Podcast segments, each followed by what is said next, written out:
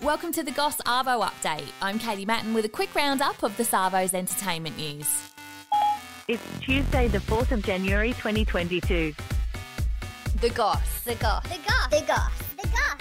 The Goss.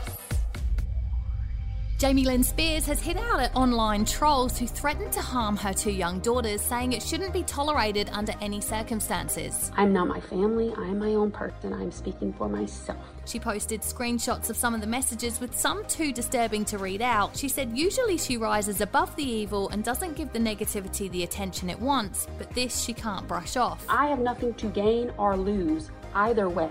Jamie Lynn and her family have been receiving hate and death threats ever since sister Britney Spears publicly blamed them for her 13 year conservatorship, which was ended by a judge last year. I mean, this is my freaking big sister before any of this bullshit. Britney said her mum was the mastermind behind it, that her dad bugged her bedroom and monitored her phone calls, and that the whole family lived off her estate. And I would honestly like to sue my family, to be totally honest with you. Meantime, Britney's unfollowed Jamie Lynn on Instagram.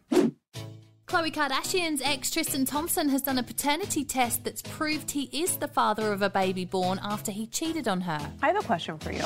Are you dating anyone? Marilee Nichols was offered $75,000 from him to have an abortion, with him telling her he was retiring from NBA and wouldn't get any money from him if she had the baby. Don't f***ing say you didn't do something that you f***ing did when you both f***ing told me you f***ing kissed bitches. He's posted revealing the results of the test after previously saying he wasn't interested in being in the child's life, saying he takes full responsibility and that he looks forward to amicably raising their son.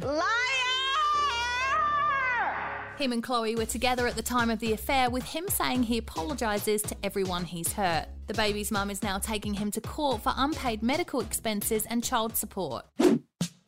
And Reality TV star Jessica Power has revealed her OnlyFans career is going so well, she plans to buy two investment properties. Well, you know, I'm single. The 30 year old who appeared on Married at First Sight and then Big Brother VIP reckons she's on track to earn $480,000 this year, charging people to see pictures and videos of her body. He's a freak.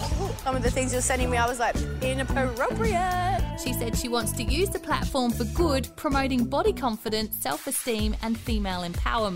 She's previously spoken about Shane Warne recently hitting on her. I had Shane Warne in my inbox the other week.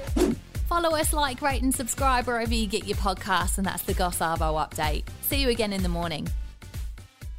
a Podshape production.